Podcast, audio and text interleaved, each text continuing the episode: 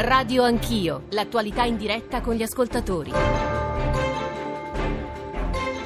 Sono le 9.13, come ogni mattina noi apriamo un nuovo capitolo di Radio Anch'io che mi permetterei eh, di introdurre leggendovi la piccola posta di Adriano Sofri stamane sul foglio. Scrivo quando le notizie dal cantone curdo-siriano di Afrin, isolato da ogni lato e attaccato con forze schiaccianti dall'esercito turco, dicono di una resistenza strenua. I curdi hanno fatto appello a una nuova Kobane. Da Kobane bisogna ricacciare, bisognava ricacciare l'occupazione dello Stato islamico e la coalizione guidata dagli Stati Uniti intervenne, sia pure quando la città era in macerie e le perdite dei difensori pesantissime. La Kobane di Afrin resiste alla Turchia di Erdogan e della Nato, che a Kobane chiudeva la frontiera ai curdi combattenti contro l'ISIS. Dunque, i resistenti curdi di oggi si battono per ora senza una speranza di aiuto, la più antica definizione di una parola stanca e invecchiata eroismo. Non vuole essere ovviamente una presa di posizione da parte nostra, voleva semplicemente introdurre un tema che io all'inizio della trasmissione ho definito di eh, rara complessità nella descrizione che proveremo a fare dal campo, sul campo, con esperti, con voci kurde, con voci turche e con le voci di voi ascoltatori. 335 699 2949 per sms, whatsapp, whatsapp audio, radio anch'io, chiocciolarai.it e poi l'account della posta elettronica, di Twitter e la radiovisione. Sono collegati con noi eh, Lucia Goracci che si trova al confine fra Turchia e Siria, eh, Claudio Locatelli, eh, un giornalista, un collega collega, ma anche combattuto tra le fila dello IPG, poi ci spiegherà che cosa ha fatto, che cos'è, perché gli ascoltatori stamani credo che come me abbiano bisogno di molte spiegazioni, e poi Oslem eh, Tanrikulo eh, dell'Ufficio Informazioni del Kurdistan in Italia. Prima però vorremmo partire dagli ascoltatori. Un WhatsApp audio, Gabriele D'Ancona, e andiamo poi sul campo. Il WhatsApp audio. Quanto sta avvenendo adesso al confine tra Siria e Turchia è una triste conferma Abbandonare i curdi alla violenza di Erdogan conferma infatti l'ipocrisia e la vigliaccheria dell'Occidente. Mario D'Anoceto. Gabriele D'Ancona, buongiorno anche a lei. Buongiorno, salve. Volevo insomma, dire che eh, i curdi sono alleati americani, ma proprio cioè, sono alleati, quindi non è che sono appoggiati o, o che. I, I curdi quindi stanno difendendo la regione di Afrin dall'attacco cu- turco turchi adesso sono stati autorizzati dalla Russia a fare questo Sembrerebbe, per... sì. Esatto, quindi sono in accordo con la Russia per questa cosa, e, ma verrà fuori la volontà turca perché finita la campagna di Afrin è già quasi iniziata, già sono stati fatti i primi scontri a Mambi dove è presente una invece rappresentanza americana vera e propria eh, a terra. Quindi vedremo effettivamente la volontà turca di uscire eh, dalla Nato o di contrattare... Gabriele, lei perché è così competente, se posso chiederglielo? Perché leggo dalla mattina alla sera tutte le agenzie del mondo. Bravo, va bene. Grazie a questi due primi ascoltatori. Andiamo sul campo. Uh, Lucia, buongiorno Lucia Coracci. Buongiorno a te, ai radioascoltatori. Allora, io vorrei che tu spiegassi, non dico a Bovo, ma insomma, eh, che cosa sta succedendo, quali sono le novità degli ultimi giorni. All'inizio io ho posto una domanda retorica che rubavo a molte espressioni dei quotidiani di questi giorni, non soltanto italiana. È cominciata una nuova guerra, punto interrogativo, e quali sono le ultime notizie? Lucia. È cominciata una nuova guerra, ma è anche cominciato il disegno, secondo me, del dopoguerra e della spartizione in zone di influenza della Siria. Io provo veramente con la massima sintesi a spiegare sì. che cos'è Afrin. Um, Afrin è uno dei tre cantoni a maggioranza kurda della Siria, eh, con Kobane e con Jazira. Eh, questi ultimi due sono a nord-est. Eh, Afrin è isolata eh, territorialmente appunto dal resto eh, della eh, Siria kurda. all'inizio del conflitto siriano, cioè quando la rivolta si è trasformata in guerra, guerra di bande, molte anche a forte connotazione jihadista e in particolare in quest'area L'esercito siriano Bashar al-Assad si è ritirato eh, dalle zone kurde lasciandole ai curdi. Eh, io che sono stata più volte ad Aleppo ho visto addirittura i curdi schierati a, fa- a fianco dei governativi ad Aleppo, c'era questo quartiere Sheikh Mahsud contro i ribelli. Questo è lo scenario. Eh, poi si è iniziato a combattere l'ISIS e Kobane ne è diventato il simbolo. Sì. E su Kobane, quindi su quei curdi, eh, buona parte eh, dell'Occidente, americani in testa, hanno fatto, hanno fatto leva, parlavamo dei curdi negli anni passati come della fanteria di Obama nella guerra libica. Mm. Ora però bisogna decidere il dopoguerra.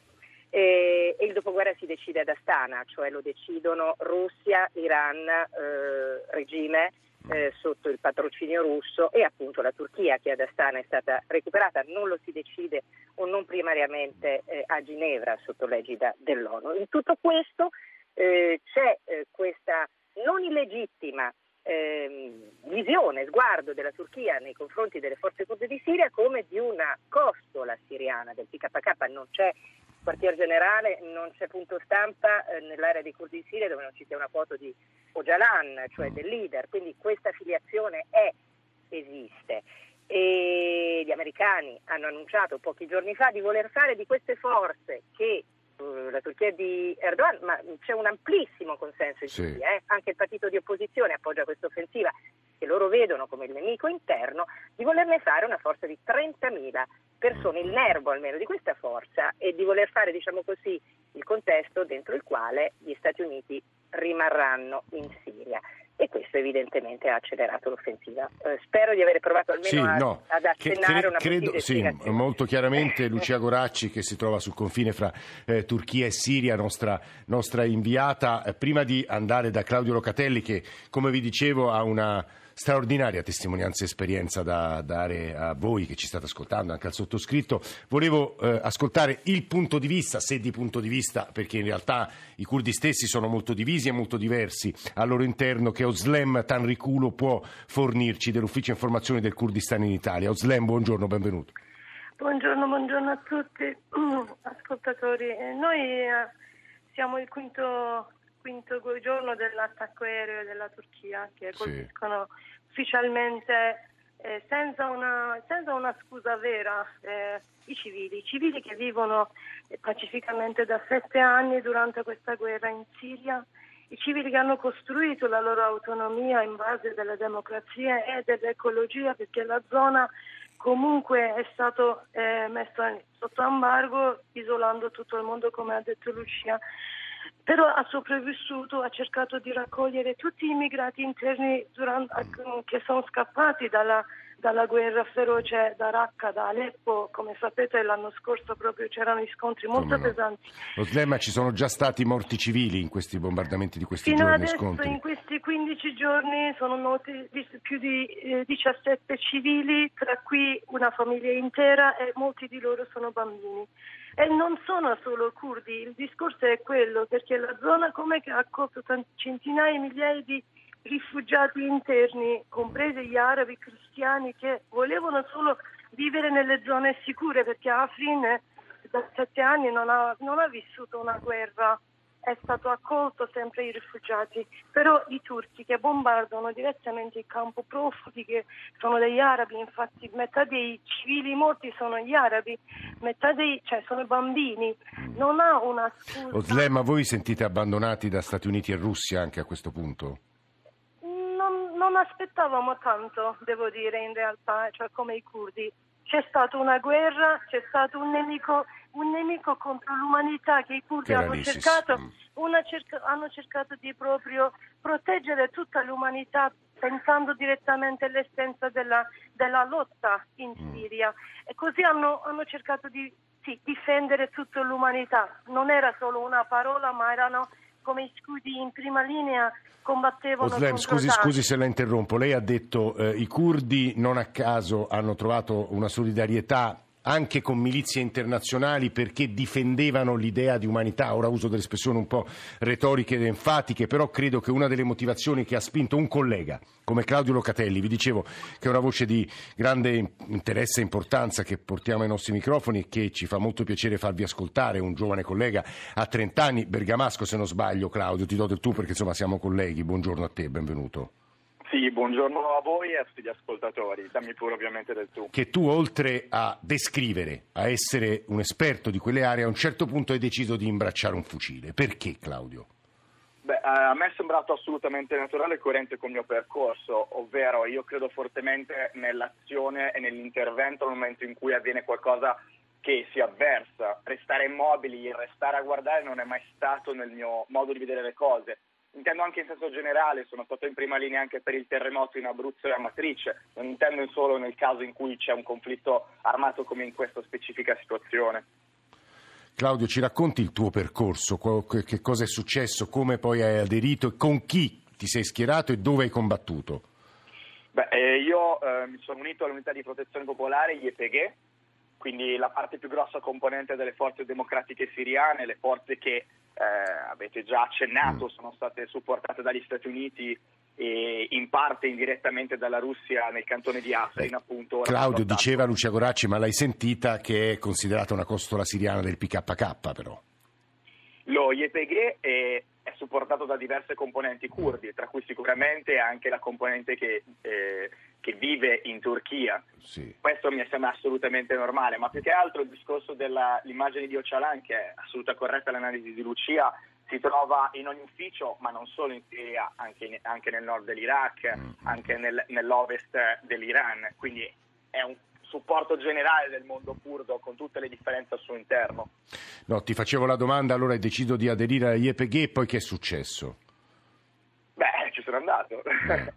Eh, Ma tu no, non eri abituato a fare, diciamo, ora uso un'espressione che insomma un po' rubo, tirata via, non eri abituato a fare la guerra, a sparare, non no, sei... No, eh. anzi, eh. ti posso dire che eh, non vi è nulla di bello nella guerra e a differenza magari di altre persone non ritengo la guerra uno strumento di risoluzione dei problemi. Il punto è che arrivi davanti a una certa situazione per cui un'entità come ISIS che rappresenta tante cose che io ho sempre combattuto idealmente, anche fisicamente, penso per esempio all'estremo maschilismo, all'ossessione religiosa che ISIS ha sempre rappresentato non si può più fermare se non ponendosi di mezzo ed è quello che io e molti altri abbiamo fatto. Eh, ti voglio aggiungere una cosa importante di quello che sta succedendo ad Afrin. Al momento ci sono tre italiani ad Afrin, insieme a altre decine di internazionali, eh, a migliaia di curdi e non che stanno difendendo strenuamente il cantone, versando ancora sangue, lo stesso sangue che abbiamo versato per liberare Raqqa. Perché tu hai partecipato ecco, alla liberazione di Raqqa, Claudio. Nella, ho liberato insieme ai miei compagni eh, di battaglione e delle altre unità la città vecchia di Raqqa, contribuendo quindi alla liberazione della città stessa. C'erano molti italiani nel battaglione internazionale? Allora, nel momento in cui combattevo io eravamo in due, ma sul territorio c'erano quattro italiani. Periodo... Tutti spinti dalle motivazioni ideali che ci hai raccontato tu? Ovviamente con diverse sfumature certo. forse diversi, diversi approcci, ma la maggior parte era lì perché sente la lotta in quella zona come propria, c'è una responsabilità di tutto il mondo. Mm. Tu all'inizio dicevi, eh, hai citato le parole di Sofri sì. eh, sull'eroismo e io credo che eh, sia proprio questo il punto, cioè non restare asettici davanti a quello che succede. Senti, un'altra cosa importante e credo che tu sappia o abbia visto, insomma, sia a conoscenza del fatto che ci sono anche italiani che invece hanno combattuto con l'ISIS. Ma questo secondo me è la riflessione più interessante in realtà. Com'è possibile nel 2018 che tra, dalla parte anti-ISIS in totale dal 2015 saranno stati circa 13-14 italiani, sì. probabilmente 4-5 sul fronte.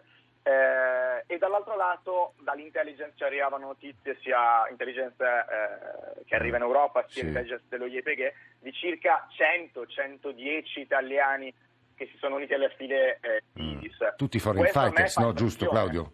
Tutti, for, tutti, foreign fighters, cioè italiani che hanno deciso di, di lasciare esatto. il nostro paese, andare in ah, Siria. questo dato fa impressione. Eh sì, certo, so, fa impressione. So no, anche, anche, a noi moltissimo. Claudio, se poi ovviamente resta con noi perché la tua testimonianza e il tuo sguardo stamane è molto importante, volevo farvi ascoltare però le voci anche degli ascoltatori, un WhatsApp audio e Guglielmo da Firenze. Ecco il WhatsApp audio.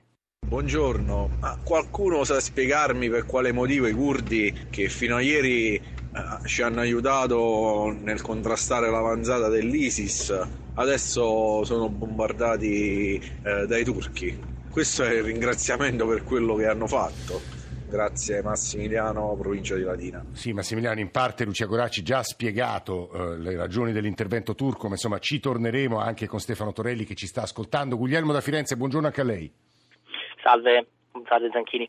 No, semplicemente volevo eh, segnalare, dire che le contraddizioni, un po' come dopo la seconda guerra mondiale, le contraddizioni dei contendenti in campo, una volta finito, terminato il pericolo comune, stanno venendo fuori. E purtroppo sta venendo fuori il fatto che la Turchia eh, da qualche anno nelle mani di Erdogan con la sua deriva neo-ottomana si sta progressivamente allontanando dal campo diciamo tradizionalmente occidentale, quindi sta emergendo eh, gravemente la contraddizione di una Turchia all'interno della Nato, ma di fatto filo putiniana, filo russa, eh, eh, diciamo ormai per, per, la, per, la, per, la, sua strada di potenza regionale. Tra l'altro una, un'ultima cosa se mi consente, ci sarà anche un'altra eh, eh, diciamo, bomba a orologeria pronta a scoppiare, ovvero cioè? il, l'attrito fra la Turchia, eh, appunto come già detto in questa scia eh, di eh, potenza egemone del, del, del, Medio Oriente, e eh, la penetrazione dei, degli sciiti iraniani in Siria, praticamente ormai fino al Libano, quindi anche questa è una è una eh, bomba che è stata innescata pronta, pronta a esplodere perché mal, mal, mal, si, mal, si, conciliano gli sciiti iraniani eh, in Siria e i turchi eh, dietro Guglielmo, l'angolo. Insomma. Guglielmo, grazie per questo intervento. Devo dire ci stanno arrivando grazie messaggi e poi li sentite dalla viva voce degli ascoltatori di grande competenza e qualità. Insomma, ora non è che debba io fare i complimenti agli ascoltatori, ma questa trasmissione è fatta agli ascoltatori e questo, c'è un arricchimento davvero quotidiano da parte, da parte loro. Stefano Torelli, Research Fellow, ricercatore dell'ISPI. Buongiorno e benvenuto Torelli. Buongiorno a voi. Conos- conosce Buongiorno. molto bene, tra l'altro l'ISPI ieri ha pubblicato un piccolo report su quello che sta accadendo con tante voci di nuovo, tanti sguardi. Torelli, se può rispondere lei alle domande degli ascoltatori, le ultime domande, se vuole anche agganciarsi alle parole, a mio avviso, di grandissimo interesse di Claudio Locatelli. Torelli. Sì, eh, beh, eh, riguardo eh, la domanda legittimissima chiaramente de, de, di uno degli ultimi ascoltatori che chiedeva eh, come mai ecco, adesso eh, i curdi sono stati alleati diciamo, di vari attori sono stati apparentemente diciamo così, abbandonati e, e, tra l'altro l'ascoltatore ricordava un clima da post seconda guerra mondiale. Eh sì, anche eh, Lucia. Goracci parlava del dopoguerra, stiamo esatto, vivendo. Io, eh, con, sarà una deformazione professionale, io eh, eh da, ho degli studi da, da storico, anche eh, per quanto riguarda la questione kurda eh, farei una riflessione che va più che al post seconda guerra mondiale al post prima guerra mondiale, cioè la questione kurda a livello di comunità internazionale è emersa per la prima volta in maniera eh, vigorosa diciamo dopo la prima guerra mondiale, quindi dopo la caduta dell'impero ottomano. Mm. e eh, eh, ricordo come eh, tutto sommato ciò che sta accadendo oggi eh, purtroppo per, per, il popolo kurdo ricorda molto da vicino quello che è accaduto proprio negli anni subito dopo la caduta dell'impero ottomano ottomano, cioè quando eh, eh, tutte le potenze internazionali, in quel caso soprattutto Francia, Gran Bretagna, che erano quelle un po' che guidavano eh, la guerra contro l'impero ottomano, si appoggiarono ai curdi per poter avere una spina nel fianco contro l'impero ottomano e poi anche contro eh, i, i, nazionalisti turchi di, di, di, Ataturk, prima che poi Ataturk vincesse diciamo, la sua guerra, eh, e, e, poi però subito dopo, appunto, dopo aver sfruttato in qualche modo i curdi, dopo aver anche fomentato il nazionalismo curdo all'interno delle aree kurde, poi... eh, per motivi di interesse geopolitico più grandi eh, hanno deciso di appunto diciamo così, quindi cent'anni dopo riviviamo la stessa storia questo ci sta dicendo cent'anni dopo stiamo rivivendo la stessa storia cioè eh, eh, i curdi sono sempre stati negli ultimi decenni eh, uno strumento di vari attori nella regione eh, per combattere altri attori quindi eh, eh, dei protagonisti di cosiddette proxy wars. Il problema qual è? Il problema è che nel momento in cui il ruolo uh, uh, dei curdi uh, strumentale veniva meno, i curdi stessi venivano abbandonati al loro destino. In questo c'è da dire, a mio avviso, però, che una piccola responsabilità, e qui non vorrei essere frainteso, però una piccola responsabilità di quanto accade al popolo sì. curdo in generale è da ritrovare anche all'interno di perché, perché Torelli, così poi sentiamo anche la voce dei curdi. Perché Torelli? Dicevo, eh, eh, va, va, da, eh, va, cercato all'interno anche di tutte le divisioni dei curdi stessi, cioè i curdi stessi eh, negli anni, nei decenni, purtroppo, ed è anche forse normale che sia così, non sono mai stati in grado di eh, parlare con un'unica voce, di avere un unico progetto unitario da portare avanti, ma eh, quando poi c'è stata l'occasione spesso si sono divisi al loro interno. E questo li ha resi sempre molto deboli eh, e ha resi anche appunto uno strumento di altre, di altre potenze che hanno sfruttato non solo eh, appunto la, la, il fatto che i, i curdi eh, potessero essere funzionali ad altri certo. tipi di guerre, ma hanno sfruttato anche le divisioni stesse all'interno del campo curdo, quindi giocando eh, eh a favore dell'uno o eh, dell'altra fazione kurda eh, per motivi strumentali a quelli che erano i propri interessi. Sono... Oggi mi sembra che sta accadendo più o meno la stessa, la stessa cosa. Pensiamo, a, pensiamo, al Kurdistan iracheno, per esempio, mm. cioè dove anche tutta la questione del referendum e così via, no. tutto sommato è stata frutto frutto di una forte divisione interna tra le due mm. più grandi so, componenti. Del, sono molto interessanti le parole di Stefano Torelli dell'ISPI che ringraziamo molto per questo suo intervento, poi sarà interessante, ci fermeremo un paio di minuti, sentire come eh, Oslem Tanriculu e Claudio Locatelli insomma, come commenteranno queste parole stesse. Vorrei però chiudere questa prima parte tornando a Lucia Goracci, se Lucia dal confine fra Turchia e Siria vuole aggiungere qualcosa all'analisi anche alle domande degli ascoltatori. Sentite sinora, Lucia. Uh, ero a Kobane nel gennaio del 2015, eh, Kobane assediata dall'ISIS, c'era un medico che operava questi giovani eh, curdi che venivano dal fronte della guerra contro lo Stato islamico e mi diceva nei sottoscala dei palazzi, perché era l'unico posto sicuro, c'era appena stato l'attentato a Charlie Hebdo a Parigi, noi stiamo combattendo anche per la sicurezza europea, aveva ragione, i curdi sì. non lo hanno soltanto detto, lo hanno fatto. Dopodiché eh, dopodiché appunto c'è da dis- disegnare la Siria eh, di, di domani. Allora eh, la Russia mh, ha ritirato le sue forze da Afrin dando implicito luce verde esatto. all'attacco della Turchia e gli americani hanno detto noi a Afrin non ci siamo, in qualche modo anche loro eh, eh, abbandonando questa parte di terra kurda di Siria. Pensare che la Turchia tollerasse una forza eh, solo kurda o prevalentemente kurda nella gran parte dei 900 chilometri del suo confine con la Siria era, un, era cinico insomma, da parte delle grandi potenze, quindi sta avvenendo qualcosa che mm-hmm. purtroppo era prevedibile e si doveva prevedere. Lucia, grazie davvero perché ci hai consegnato un paio di riflessioni che credo sia molto importante poi eh, riprendere con Locatelli, Tanriculu e poi avremo anche un collega turco e Lorenzo Trombetta. Eh, quindi ci risentiamo fra un paio di minuti su tutti questi temi.